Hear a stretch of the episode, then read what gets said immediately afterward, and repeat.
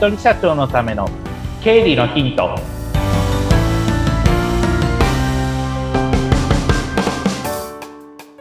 皆さんこんにちは。理財実践塾株式会社の池田隆之です。こんにちは。インタビュアーの水野紅子です。よ本日もよろしくお願いいたします。ろしくお願いいたします。11月に入ってあの学生の方々は文化祭とかで盛り上がってたりとかするんですけど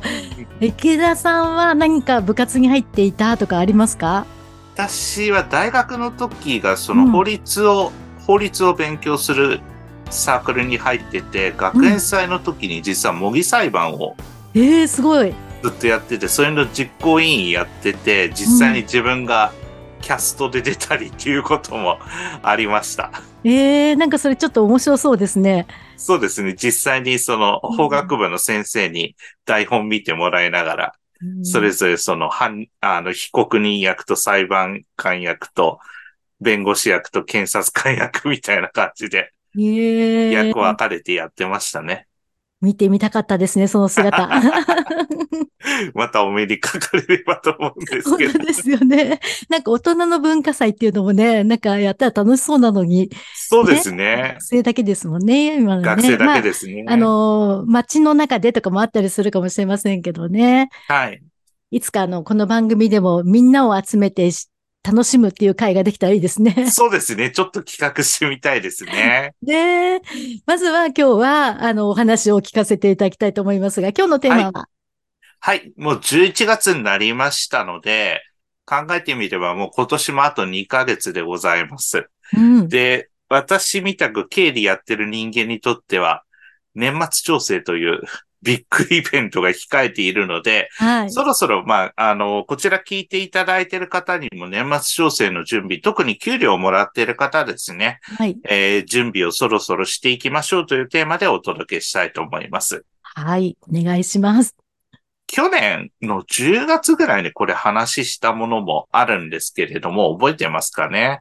そうですね。その話題がありましたね。そうですねうん。でもどこまで内容を覚えてるかっていうのはわかんないんですけど、はい。えっと、まあ、収録してるのは、まあ、これ10月なんですけれども、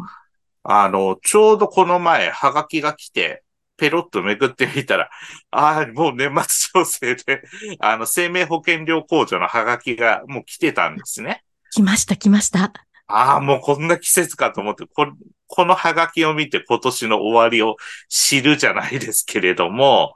そういったものがやっぱり届いてくると、ああ、もういよいよ年末調整とか、確定申告とか、そういったことを意識しなければいけないんだなっていうところになってくるんですが、はい。さて前回、まあ1年前ですけど、覚えてますかね？私どんな話をしたかっていうところですね。うんえーまあ目的としては年末調整とか、あと確定申告に焦らないようにするために、うん書類はもう必ず年末調整の書類が来たら、それ専用のクリアファイルにまとめておきましょうという話をしましたね。はい。で、それを、まあ、私も今実践してってるわけなんですけれども、保険料のハガキが来たら、まずクリアファイルに入れておく。それで、まあ、時期が来たら、まあ、12月来たら計算をする。それで、えー年末調整を、まあ、終えるみたいな、そんな感じの基本的な流れになってくるんですけれども、多分手紙がいっぱい来ると思います。例えば、各生命保険会社からの、その保険料の控除のお知らせとか、あと、それから、住宅買ってる方は、地震保険のうん。ハガキのお知らせとかも来ると思いますしはい、あと、それから、小規模企業共済、要は、国でやってるその共済入ってる方は、そのハガキも、まあ、そろそろ来ると思いますし、で、それだけじゃなくって、えーそれ以外の、例えば、個人事業主の方とかだったら、国民健康保険のハガキは年明けかな？まあ来ますけれども、そろそろ来るし、まあ国民年金の方が先来ますよね、ハガキが。それは絶対なくしちゃいけないって話を前回した気がするんですけれども、そのハガキが来たらちゃんと取っておいて、だ、だいたいどのくらい控除できるかっていうのは、計算はできると思いますので、その計算をしておきましょうという話をした気がするけど、覚えてます？皆さん。その時は、なんかね、聞きながらやんなきゃって思いながらも、うんついついってことありますもんね。そうですよね。なので、そういったハガキが来たらちゃんとそれ入れておいて、はいえー年末調整とか、まあ、確定申告される方は確定申告に、まあ、備えておくっていうところが、まあ、大事なポイントになってきますねって話をしました。はい。で、あとは、それ以外、まあ、控除できるものっていうのが、例えば、まあ、住宅ローン。まあ、厳密に言うとちょっと計算は少し違ってきますけども、住宅ローン、あの、返済してる方も、銀行に住宅ローンのその残高証明書を取り行くっていうこともそろそろやっといた方がいいですね。年末調整とかで使えますから、えー住宅ローン控除。ただし注意点としては、えっ、と、年数が決められてますので、ちゃんとその年数経過してないかどうかですね。はい。えっ、と、毎年やってると、今年も住宅ローン控除できるもんだっていうふうに 勘違いして、うんあ、もう 10, 10年経っちゃったんで、15年経っちゃったんだみたいな感じで、今年から受けられませんなんていうことになると、下手すると税金が増えてしまう可能性もあるかもしれませんので、はい。そういったところはまあ注意していただいてっていうことです。まあ、ここで何が言いたいかっていうと、まあ1年間頑張ったことへの総点検をここでしましょうということです。うん。なので、えっ、と、漫然と、まあ今言ったものって大体口座引き落としとかしているものが多いと思うんですよね。例えば、まあ生命保険料もそうだし、あと地震保険とかもそうだし、あと年金とか健康保険とかも毎、毎月多分口座から自動的に引き落としされてるから、まあ気がついたらちゃんとは払われてたっていう感じですけれども、それの1年間のその頑張った成果まあ、払ったよっていう意味での頑張った成果っていうのが、まあ、最後、まあ、年末に計算しなければいけないっていうことになりますから、はい。で、特にまあ、給与をもらってる人、想定としては、その会社で代表取締役の方とか該当しますけれども、年末調整がそろそろ始まりますので、まあ、11月になったら書類も届くんじゃないですかね、年末調整の。そしたらちゃんと、えーまあ、書類が揃ってるかどうかを確認して、ちゃんと、えーまあ、記載するものをしてっていうことになってきます。あとは、1年間のその給与の計算ですね。まあ、給与の計算毎月やってるから大丈夫でしょうけど、ただ自分一人とかだと、まあ、とりあえずその手元に入ってくる金額を振り込めばいいやって言って振り込んじゃって、それで、そういったちゃんとした、まあ、計算が後回しになっちゃう、なんていう風な感じになっちゃってることも結構ありますので、このタイミングで一回その給与の額の計算とかですね、まあ、毎月やってるはずなんだけど、もう一回整理をするという意味で、えーまあ、年末調整で焦らないようにするためっていうことですね。うん。まあ、期限決められてますからね、年末調整。そうで原則すよね1月20日までに、うん。えー半、半期に1回、えー税金を納めている方は1月20日が期限になってますので、なので、ここでたまにうちのお客さんであるあるなのが、皆さんなんでこんな払うのっていう結構な税金になってくるんですけど、うん考えてみて1ヶ月、例えば10万かかるんだよ、税金が。これは、あの、社長だけじゃなくて、み、みんな従業員の方も全部合わせると10万円ぐらいになって、それが6ヶ月溜まってるから、そうしたら掛け算してみて10万かける6だよね。60万だよね。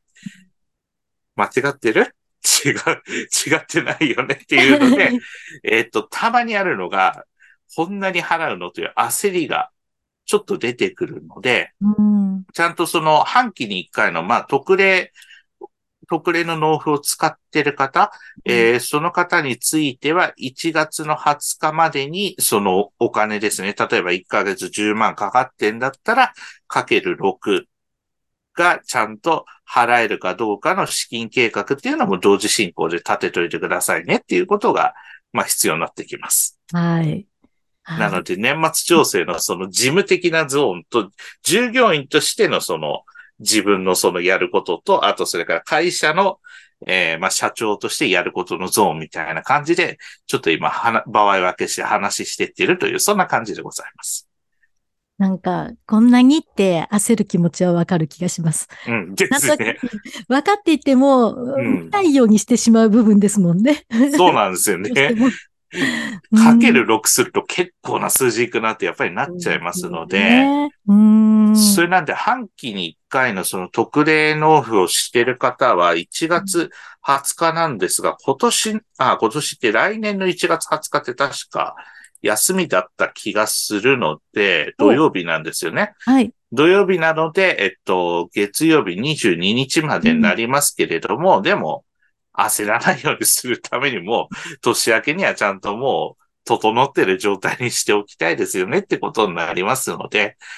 そういった、あの、税金の納付ってことも忘れないようにしてもらいたいのと、あと、それから年末調整、えー会社の社、聞いてらっしゃる会社の社長の方、1月31日までに書類は全部出してくださいっていうことです。まあ、税務署に出すものと、あとそれから住んでいるところですね。自分も含めて、えー都道府、都道府県、えっ、と、市ですね。えっ、と、市町村に、えー法定調書、えーあ、法定調書は税務署だ。あの、うん給与支払い報告書っていうのを出していただかないといけないので、その書類も出すのが、そろそろ来ると思います。11月、これ7日の放送ですから、はい。そろそろ多分手元に届くはず。うん。あの、茶色い封筒が来たら、ああ、いよいよもう年末調整のシーズンなんだっていうふうに、えー今年一年しみじみと振り返っていただきながら、粛々と事務を、えーやっていただきたいなというふうに思っております。そうですね。もう新年早々慌てたくないですもんね。そうなんですよね。うん。だから新年早々大体慌てて、それで年末年始は、ね、前後2週間ぐらいは多分、ね、なかなか動かないでしょうから、うん。もう今から準備をしておくっていうことですね。そうですねあの、それがすごく大事なことになってきますので、できることはもう今からやっておく。そして、最後12月の給与までちゃんと出したら、えー最終的な金額を計算して、1月20日ですけど土曜日だから1月22日までに税金を納めて、1月31日までに書類を出すっていう、この順番ですね。はい。それを忘れないっていうこと。で、そのために、えー社長自身である皆さんが、まずは、えー年末調整のハガキがいろいろ来たら、まずはちゃんと揃えておくっていうことが、えー大事になってきますってことです。そうですね。本当に慌てないために今のはい。ね、お話をしっかりと行動していきましょう。はい。はい。今日もありがとうございました。ありがとうございました。